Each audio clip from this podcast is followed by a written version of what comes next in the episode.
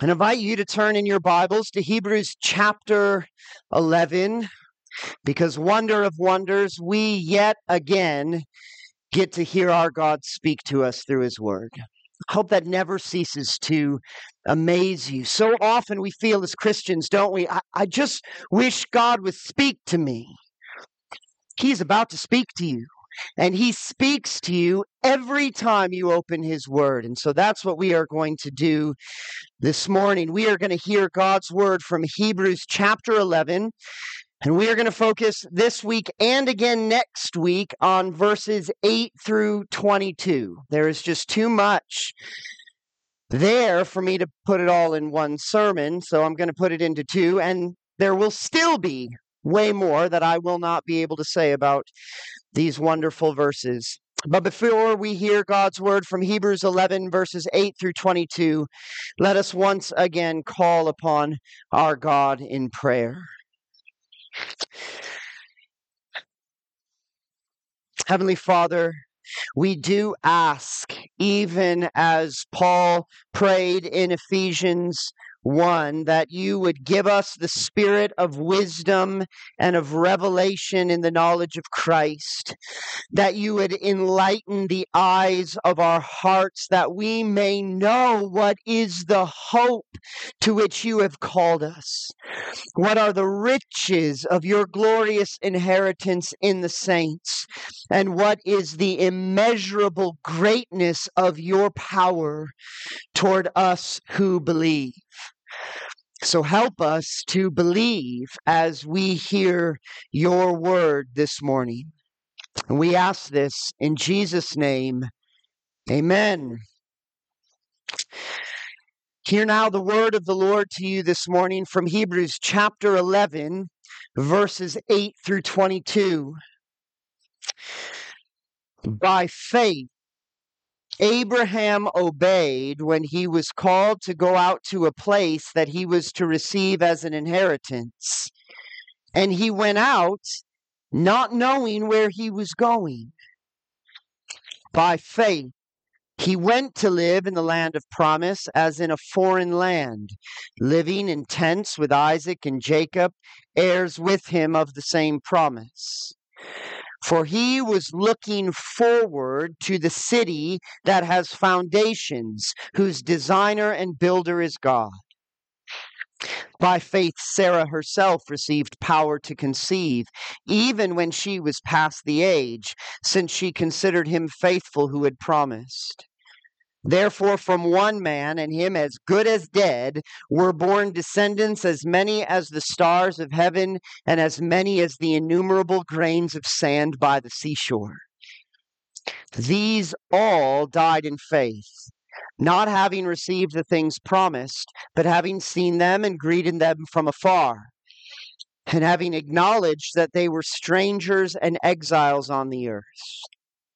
For people who speak thus, make it clear that they are seeking a homeland. If they had been thinking of that land from which they had gone out, they would have had opportunity to return. But as it is, they desire a better country, that is, a heavenly one. Therefore, God is not ashamed to be called their God, for he has prepared for them a city. By faith, Abraham, when he was tested, offered up Isaac, and he who had received the promises was in the act of offering up his only son, of whom it was said, Through Isaac shall your offspring be named. He considered that God was able even to raise him from the dead, from which, figuratively speaking, he did receive him back. By faith, Isaac invoked future blessings on Jacob and Esau. By faith, Jacob, when dying, blessed each of the sons of Joseph, bowing in worship over the head of his staff. By faith, Joseph, at the end of his life, made mention of the exodus of the Israelites and gave directions concerning his bones. This is the holy, inerrant, authoritative, and sufficient Word of God, and we give Him thanks for such a gift. Well, maybe you have seen them before enter into a store. Or maybe if you've driven through certain parts of Ohio or Pennsylvania, you've seen them on the road. Maybe you've even visited their communities or shopped at their markets. And if you have, then I would hazard a guess that your attention was immediately drawn to them, and maybe one of your first thoughts was, This is strange. I'm referring, perhaps unsurprisingly, to the Amish, especially the older Mennonite version of Amish thinking and living. For if you've ever seen the Amish, you know they dress very plainly, they live quite simply. Some still ride in a horse and buggy. They use modern technologies sparingly, if at all. The look and manner of their lives is so strikingly different from the rest of the world that I have to imagine that every time they venture outside of their communities, they feel like strangers. And certainly they look strange to the rest of the world. And I would guess that if you were bold enough and actually approached one of them, you would probably want to ask, Why do you live the way that you live? Because their manner of life makes it abundantly clear that they do not believe the same things that you believe. They do not think about the world the same way you think about the world. My question to you this morning is Do you think that non Christians ever see the way that you live and think, this is strange? Do you think as, as they get to know you, they ever want to ask you, why do you live the way that you live? I was struck the other day as I was thinking again about that well known verse in 1 Peter 3, which says Christians should always be prepared to make a defense to anyone who asks you for a reason for the hope that is in you. And what struck me this time as I was thinking about this verse again is that Peter expects that non Christians are going to ask you why you hope for what you hope for. Which means Peter assumes that your internal hope, something people can't see, will actually somehow be visibly evident in a way that they can see.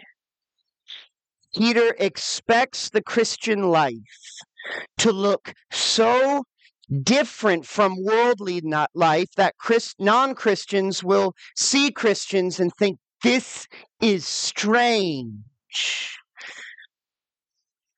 The Christian's internal hope is expected to be externally visible. Now, my point is not that you all should become Amish. I don't actually think that's a good idea. My point is that living by faith in God ought to make Christians feel like strangers and look strange in the world. In other words, if you are a Christian, you should never totally feel at ease, comfortable, and at home in the world as it is now. And when the world looks at your life or at your worship, it should never look normal and feel comfortable. If non Christians walk into your home and see the way that you live from day to day and think, this looks exactly like my home looks, or, or a non Christian walks into our worship services on Sunday morning and evening and thinks, this feels like every other social or entertainment gathering that I've gone to if that's what they're thinking, something is radically wrong. It should look and feel strange. It should make them feel uncomfortable. Now, this doesn't mean we should be weird for the sake of being weird. Weird can be wrong. I went to a get together with some guys a, a, little while ago, and uh, I went because they had my favorite kind of buffet. It was a pizza buffet.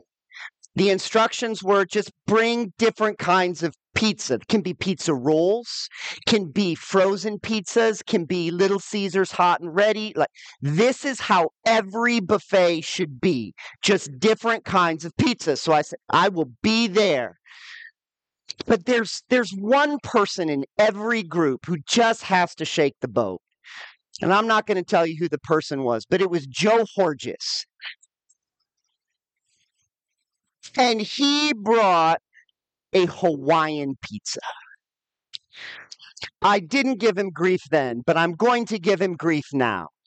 That's not pizza. That's weird and it's wrong. Don't be weird for the sake of being weird. There is no inherent virtue in just being abnormal. Offensiveness is not in and of itself fruit of the Spirit. Neither am I saying that churches should just adopt a couldn't care less about outsiders viewpoint. After all, one of the qualifications for an elder is that he is well thought of by outsiders. Paul tells the Corinthians, We endure anything rather than put an obstacle in the way of the gospel of Christ. In other words, churches should seek to remove unnecessary obstacles to people hearing the gospel. We don't want to just be distracting for the sake of being distracting.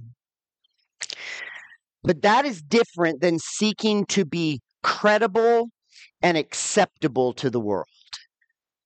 If that's your goal, you need to give up on that goal now.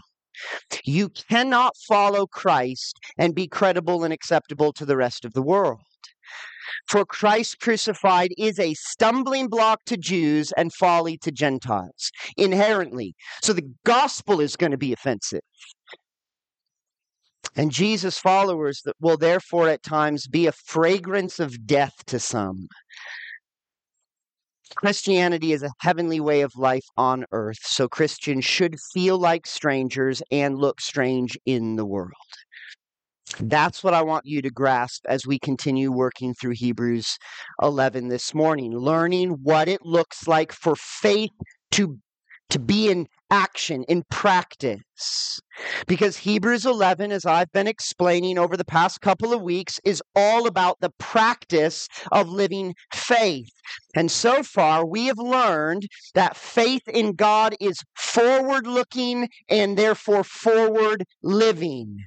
It is holding a hoped for and seen and as of yet unrealized reality.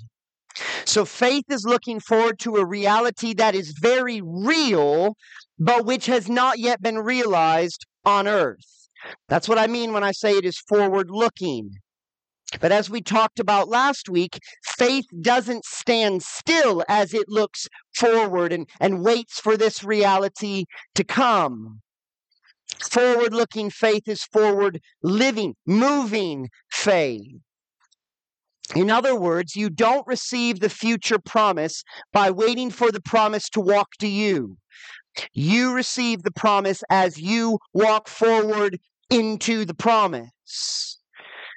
So faith in God is forward looking and forward living, which continues to be illustrated in our verses this morning with the example of Abraham, Sarah, and their offspring. I'll emphasize this more next week, but these verses constitute one section within chapter 11, which is why I'm keeping them together. This section is about Abraham and Sarah and their offspring. So you might even give these verses the heading, The Faith of Abraham and His Family. And that's what we're going to touch on next week. Faith is a family matter. But like Abel, Enoch, and Noah, this was a forward looking and living family. And the author highlights three episodes of Abraham's life to make this point. First, when God commands Abraham to leave his home and homeland and go to a place Abraham didn't know about yet. Number two, when God commands Abraham and Sarah to conceive and bear a son. And number three, when God commands Abraham and Sarah to offer that son as a sacrifice. And in each of these episodes, you see the forward looking and living dynamic of faith. Abraham and Sarah went to live in a land of promise, not knowing where they were going. Verses 8 and 9. But they did this, we're told, looking forward to the city that has foundations. Verse 10. We're told they didn't receive the fullness of the promise, but they saw and greeted it from afar. Verse 13. We're told they were seeking a homeland. Verse 14. They desired a better country. Verse 16. This is all a future orientation. Abraham also obeyed God's command regarding Isaac because he looked forward to the hope of resurrection. You see in verse 19. And furthermore, Abraham's son, grandson, and great grandson lived in this same way. As each approached death, they lived knowing the promise would outlive them and that they would only receive the promise on the other side of death.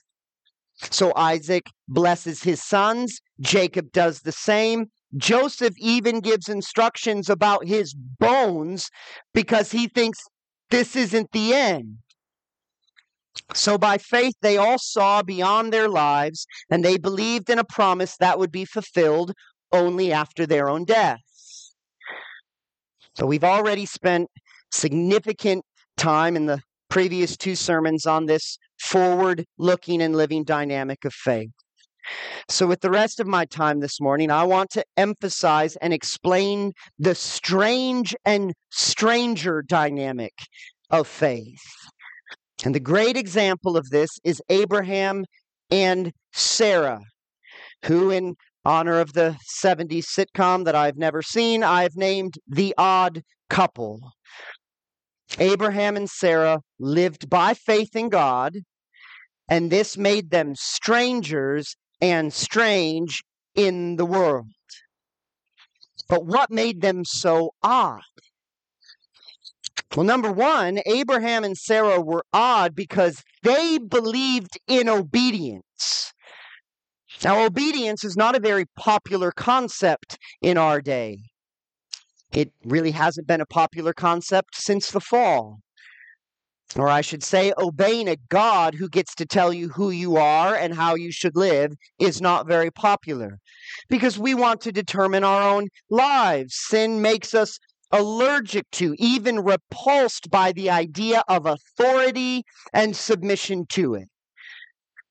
But living by faith in God looks like obedience to God. We read, by faith, Abraham obeyed when he was called to go out to a place that he was to receive as an inheritance. And that, that Greek word for obeyed, it, it's one of eager anticipation. It's, it's almost like saying Abraham began obeying before God even finished commanding. He's just so ready to go when God told him to go. And it says, and he went out not knowing where he was going. So Abraham leaves his home, his family, his job, everything he knows simply because God told him to go. That's insane to the world. Especially when God didn't tell him where he was going. He was called to go to a place, it says, which indicates God hadn't made known yet the final destination. God simply said, Go, Abraham goes. and Sarah went with him. Sarah is, is only specifically mentioned in verse 11, but I'm going to try and show you we celebrate the, the faith of Abraham. We should equally celebrate the faith of Sarah. They went hand in hand. Can you imagine the conversation that night when Abraham comes home?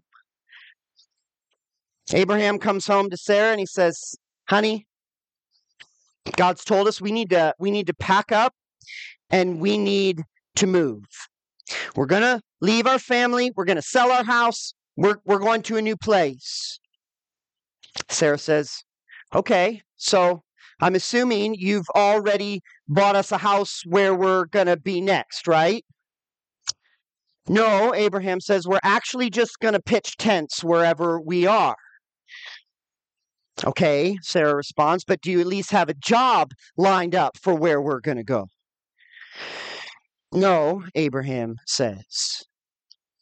Okay, but can you at least tell me where we're going to go? Are, are we going to go someplace nice, are we going to that land called Michigan where the skies are always gray and the winters never end? I'm sorry, honey, Abraham says. I, I honestly have no idea where we're going.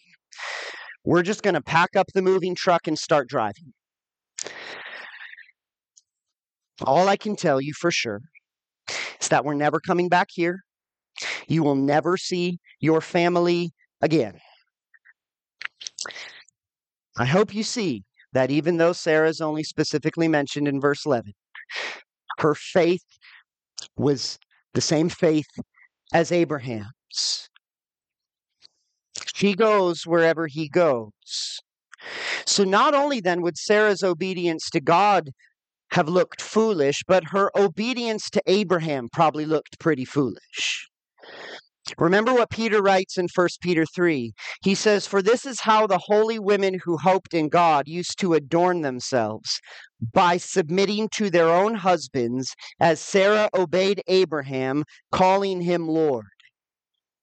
talk about this more next week. But we're ultimately going to see that that Sarah's obedience to Abraham was obedience to God, but that doesn't negate the fact that Sarah still chose to submit to her husband and do what he said. Wives submitting to husbands isn't even popular in most Christian churches today, let alone in the rest of the world. However, it gets crazier. Because then Abraham and Sarah obey when God tells them to have a baby. Now, that might not sound crazy at first, telling a, a, married couple to have a baby, but you have to remember when Isaac is born, Sarah is 90 years old and Abraham is 100. The author delicately puts it about Sarah. She was past the age that you would normally be able to conceive. He's less delicate with Abraham and says, This guy was as good as dead when it came to making babies. He's not very useful in this department. Yet they obeyed. Now, you might simply say, no, no, they just believed God's promise. But Isaac was not conceived like Jesus was conceived. It wasn't just the Holy Spirit helping Sarah conceive. Abraham and Sarah had to act in obedience for Isaac to be born. Now, there are many young couples in our con- congregation. Lots of you are having babies. So it's it's not unusual if I visit your home that you're setting up a nursery, that you're stockpiling diapers. However, there are some other couples in this church, and I won't say who you are, but if I visited your home, I would find it quite strange if you were setting up a nursery and stockpiling diapers. Some of you are past the age that that is the normal thing to do. And if I saw that, I, I, might have some questions for you. And I would probably assume that you are preparing for grandchildren to be born and you want to make sure that they have a home, uh, a place in your home. But if you said, no, no, Pastor, we're preparing to have a baby of our own, I, I might start making some phone calls to get you some help. The point, though, for us is that obedience to God looks as strange to the world as it would look to you for a couple in their 90s to be preparing for a baby. But it gets even stranger. For then imagine that that couple who were preparing to have this miracle child had this miracle child, and then they were preparing to sacrifice this miracle child. There was perhaps no act of obedience that looked as strange or repulsive as when Abraham was walking up the mountain to sacrifice his son Isaac. And let me simply point out again that this was yet another time that Sarah had to submit to her husband. I'm not even going to try to imagine what that conversation was like. And yet, you do not read in Genesis about Sarah tearfully running up the mountain, begging Abraham not to take her son, which I take to mean by faith she let Abraham take her son up that mountain.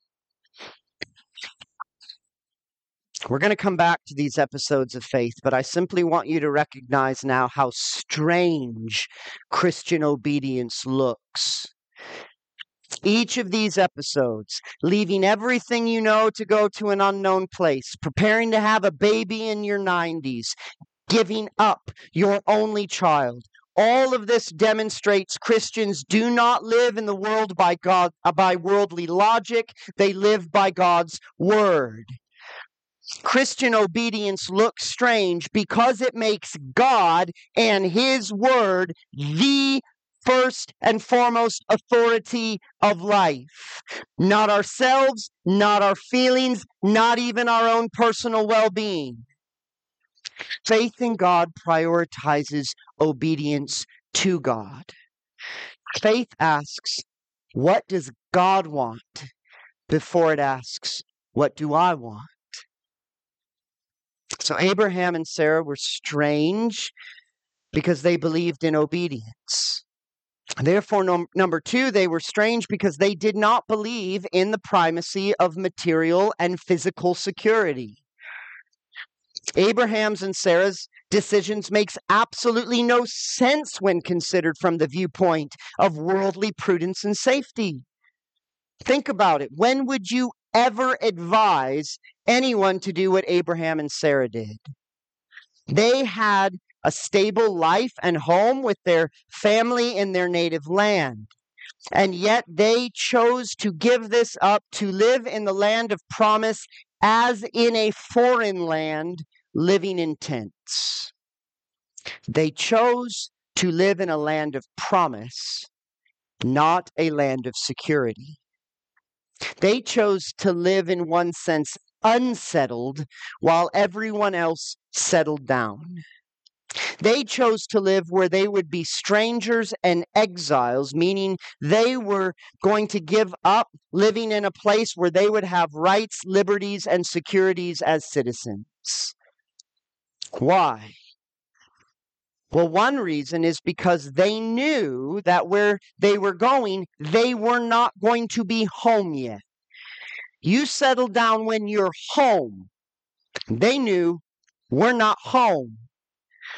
Now that's striking because you'll notice they don't believe they're home yet, even when they're in the land of promise. Do you see that? They live in a land of promise as in a foreign land. It's even clearer in verses 13 through 16 says these all died in faith. I think there it's talking about Abraham, Sarah, probably also Isaac and Jacob, who have been mentioned. These all died in faith, not having received the things promised, but having seen them and greeted them from afar, and having acknowledged that they were strangers and exiles on the earth. Now, pause there, because that's referring, I think, to Genesis 23 after Sarah has died, Abraham is looking for a place to bury his wife, but he doesn't own any land. So he goes to the Hittites and he asks if he can buy a piece of land so he can bury his wife. And when he goes to the Hittites, he says, I am a sojourner and foreigner among you. This is his land of promise, and yet he says, I'm a sojourner, I'm a foreigner. Abraham lived in Canaan with the mindset that he was not home. Hebrews goes even further to say this is how he lived in the entire earth. Hebrews goes on, for people who speak thus make it clear that they are seeking a homeland. If they had been thinking of that land from which they had gone out, they would have had opportunity to return. But as it is, they desire a better country, that is, a heavenly one. That coincides with verse 10. It says, For he was looking forward to the city that has foundations, whose designer and builder is God. Now, there, there are so many implications from these verses, and I, I simply can't make them all. But one side point I just want you to see here is that Hebrews 11 blows dispensationalism out of the water. This idea that there are two peoples of God. There was Israel and the church that had two separate promises. Israel had physical material promises, the church has spiritual heavenly promises. There is no way you can honestly read Hebrews and think that's how he thinks about God's people. His whole point has been there is one people of God, there's one way of life, and there is one ultimate promise. That's just a, a side note. You cannot think of two totally separate people with two totally separate promises. But you also see here that the promises to Abraham, he understood we were not going to be fulfilled in Canaan. For him to desire and look to a heavenly country and city means, even in his limited understanding, he understood what we see now that the promised land is ultimately the new heavens and the new earth. But these verses demonstrate that even if you want to say, therefore, that because it will be a, a redeemed, renewed heavens and earth, not that all of this is going to be annihilated, but it will be renewed and redeemed. So, if one sense you do want to say, well, this world is my home because this is what's going to be renewed and redeemed.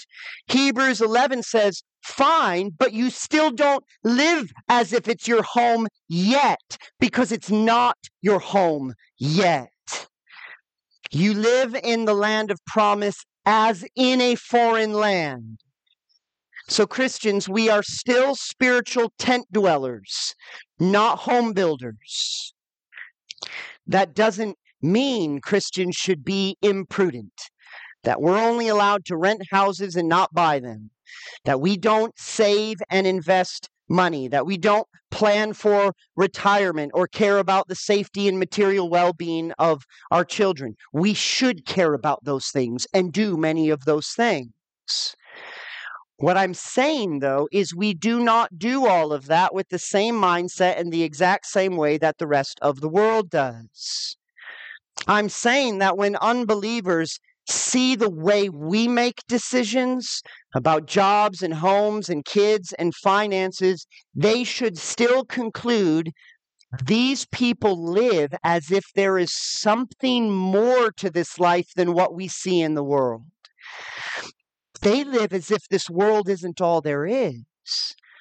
They live as if the faith of their children is more important than the physical safety of their children. They handle money as if a comfortable retirement is not the goal of all financial dealings. These people just give their money away even more than they save. So again, I ask would the world look at the way you parent, the way you do your job, the way you handle finances, the way you plan your vacations, the way you spend your Sundays, the way you prioritize your time? Would they look at these things and have questions? They should have questions. See, if you go to a, a development and you see a lot of people building houses, you'll conclude this is where they're making their home. But if you go to a campsite and you see a lot of people setting up tents, you're going to assume they're just passing through here. They think they're only going to be here for a little time and then they're going on somewhere else. And so, Christian, when people look at our lives and decisions, they should conclude they're just passing through. They think they're on their way somewhere else. We are. Because this world as it is now is not yet our home. Our home is heaven. Paul says our citizenship is in heaven. And so this world will only become our home when heaven comes to earth, as we read in Revelation 21 and 22. Therefore, even though earthly safety and provision is of importance, it is not of the utmost importance. Which means we're going to make decisions the world can't understand. We're going to prioritize things the world doesn't prioritize. There's no other way to explain why why someone like the Olympic gold medalist Eric Liddell spent the majority of his time living in a very poor and dangerous part of China so that he could bring the gospel to the Chinese. There was war going on in China at the time. So Britain even advised all of their their citizens and Eric was a British citizen, you guys need to get out of there. And Eric Liddell wouldn't go. And so he ended up dying in an internment camp in China. But he was once asked whether he regretted leaving behind all of the, the glory and fame of athletics. He, he was internationally known. But he responded, It's natural for a chap to think over all that sometimes, but I'm glad I'm at the work I'm engaged in now. A fellow's life counts for far more at this than the other. That, that's just a, a strange mindset in this world. Abraham and Sarah gave up everything to go where God called them. They were even willing to give up their miracle son. And these kind of decisions made them strangers and strange in the world. But third and finally, Abraham and Sarah were strange because they believed that knowing God was more important than knowing anything else. Why would Abraham and Sarah get up and go when they didn't know where they were going? Already said one reason is that they understood they weren't at home. They're, they're strangers and exiles anywhere on the earth. But the other reason was because they believed it was more important to know the one sending them than to know where they were being sent. They didn't know where they were going, but they knew the one who told them to go. And that's what mattered to them. Worldly wisdom says the most important questions you need to answer to make wise decisions and to, to act and live well are the questions what, where, and why. Abraham and Sarah believed there was a different question that mattered more than all the others. And that question was who? Who is the one telling me to go? Who is the one promising to be with me? That mattered more than all the others. Some of my my children are in the phase of thinking that every command is is just a question to be deliberated out loud. Well why should i do what you've told me to do? I think i have better reasons not to do what you've told me to do i, I tell my kids you are allowed to ask me questions if you need clarification so that you can obey I, I may give you reasons. Sometimes I won't. This is important lessons for kids to learn. Because our Heavenly Father will give us commands. He allows for us to ask questions if we need clarification for obedience. Sometimes he will give us reasons, other times he won't. He will simply tell us what we need to do, and we need to do it. But it is not as if he doesn't tell us anything, because he's told us who he is. He has promised that he will be with us, and he has promised that it will be worth it.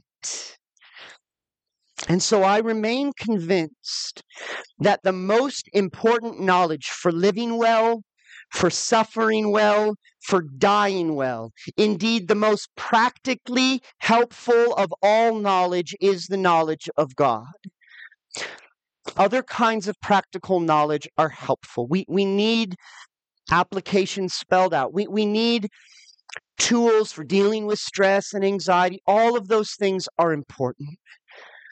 But I still believe the most important thing I can do as your pastor is just keep teaching you who your God is. Because if you know that, you don't actually need to know everything else. Look again at, at Sarah in verse 11. It says, By faith, Sarah herself received power to conceive even when she was past the age since or because she considered him faithful who had promised. She knew the character of God, and that's what she ultimately needed to know.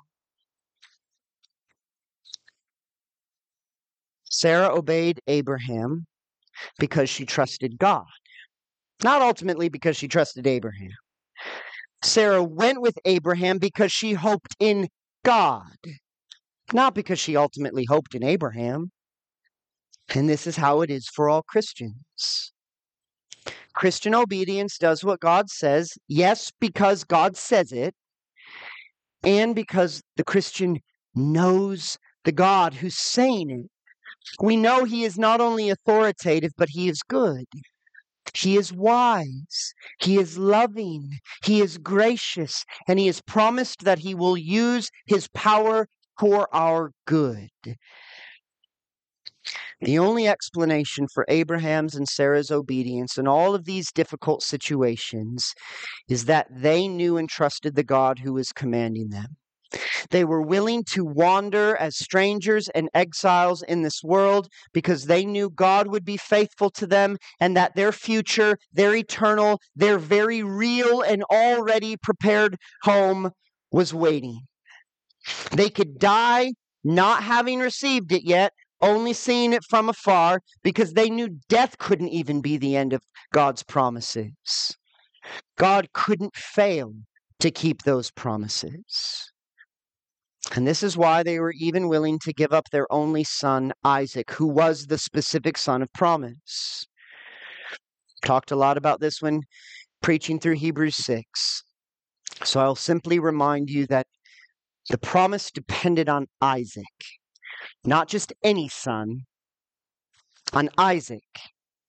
God said, These descendants that are going to be as numerous as the stars, as innumerable as the grains of sand on the seashore, that is only possible through Isaac.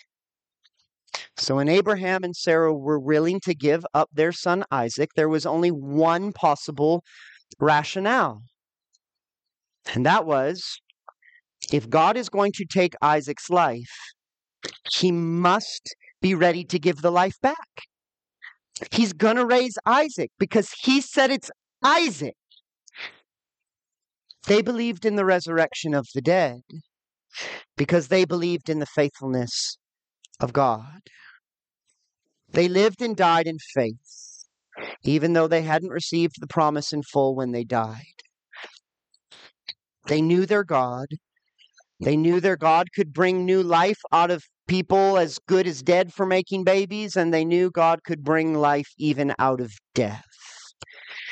Knowing God made all the difference. Did they have questions along the way? We know they did.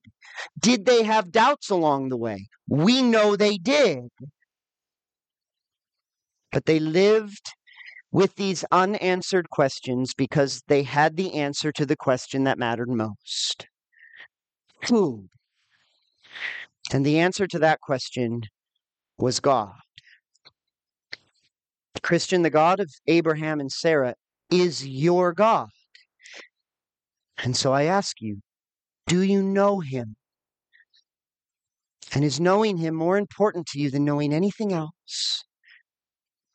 A life lived in the pursuit, pursuit of knowing, believing, and obeying God will make you a stranger on this earth, and it will make you strange to the world. Indeed, the world will be very embarrassed by and ashamed of you. But here is the good news for living in this way God will not be ashamed of you. Let's look briefly in closing at verse 16, which says one of the most amazing things in the Bible. It says, Therefore, God is not ashamed to be called their God, for he has prepared for them a city. God is our Heavenly Father, and He is not ashamed of His very strange children.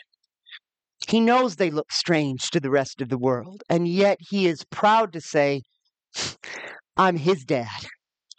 I'm her father. See, God doesn't need His children to get the best grades. He doesn't need them to be the best looking or the most athletic. He doesn't need them to be the most intelligent and accomplished or any other worldly me- metric that you can come up with. Our Heavenly Father is simply proud of His children who live and die in the hope of heaven. And how do you know He's not ashamed of you? One, because He's already prepared a city to be with you. We distance ourselves from the ones we're ashamed of and embarrassed by. I mean, like, I, I don't want to be associated with that person. God says, I've built a city so that I can live with my wonderfully weird kids forever. So that's how you know he's not ashamed of you. But he's also, you know, not ashamed of you because he identifies with you. Have you ever thought about this? Have you ever thought how wonderful it is that when God introduces himself to people in the Old Testament, he often introduces his, himself in relation to his children. When, when God comes to Jacob, he introduces himself saying, I am the Lord, the God of Abraham, your father, the God of Isaac. And then when he comes to, to Moses in Exodus chapter 3, he says, I am the God of your father, the God of Abraham, the God of Isaac, and the God of Jacob. When I was a, a kid and my, my dad was pretty prominent in the church that I I attended, and so I, I was always known as well, this is this is Pat Quinn's son. We we should all be known by the superior one. and yet God condescendingly introduces himself in relation to his children. God says, I'm I'm his God. I'm his father. And this ought to comfort you because in this way of introduction, God is saying, You can trust me. Do you remember how I took care of Abraham? Remember how I took care of Isaac? Remember how I took care of Jacob? I'm that same God, and I promise I'm going to take care of you too. It is a promise of, of comfort and, and trust. But it's also a promise that his, a, a word that his promise cannot fail. Because remember Jesus' words. He says, And as for the dead being raised, have you not read in the book of Moses, in the passage about the bush, how God spoke to him, saying, I am the God of Abraham and the God of Isaac and the God of Jacob? He is not God of the dead, but of the living. Do you understand how important that is? See, the rest of the world is going to look at Christians dying and think, see, God didn't take care of them. They didn't get all of these grand things that they talked about every Sunday that they were going to get. God, God failed them. You might be tempted to think that when you hear about Dr. Reeder just died in a car crash. You think God didn't protect him. He must not have loved him. And yet, when God says, I am the God of Abraham, Isaac, and Jacob, he's saying, guys, they're not actually dead. They're alive. They're receiving what I promised to give them. And so, in the same way, we are comforted that death is not the end of the promise. I promise you, this is the best Sunday Harry Reeder and Tim Keller have ever had. They're now in the heavenly sanctuary. They don't have to be down in these earthly ones anymore. There is no downside to death for the Christian. It's just better life. It's entering into your home. Your God and Father, who is their God and Father, will never be ashamed of you, and he will never break his promises to you. Which means you can be a joyful stranger in the world and look strange to the world. And perhaps some in the world will even see your strange life and ask you, Why do you live the way that you live? Are you ready to give them an answer? Are you ready to say, Ah, let me tell you about my faithful Father and my heavenly home? Let's pray. Oh, Heavenly Father, we thank you that you are still the God of Abraham, the God of God of Isaac, the God of Jacob, the God of Harry Reeder, the God of Tim Keller. And you have come to us and said, I am your God. You can trust me as they trusted me. You can believe the promise as they believed the promise, because my promise will never fail. Would you help us to live faithfully, to live joyfully, to live as strangers, and to look strange, that others might look at us and want to know about the hope that we have.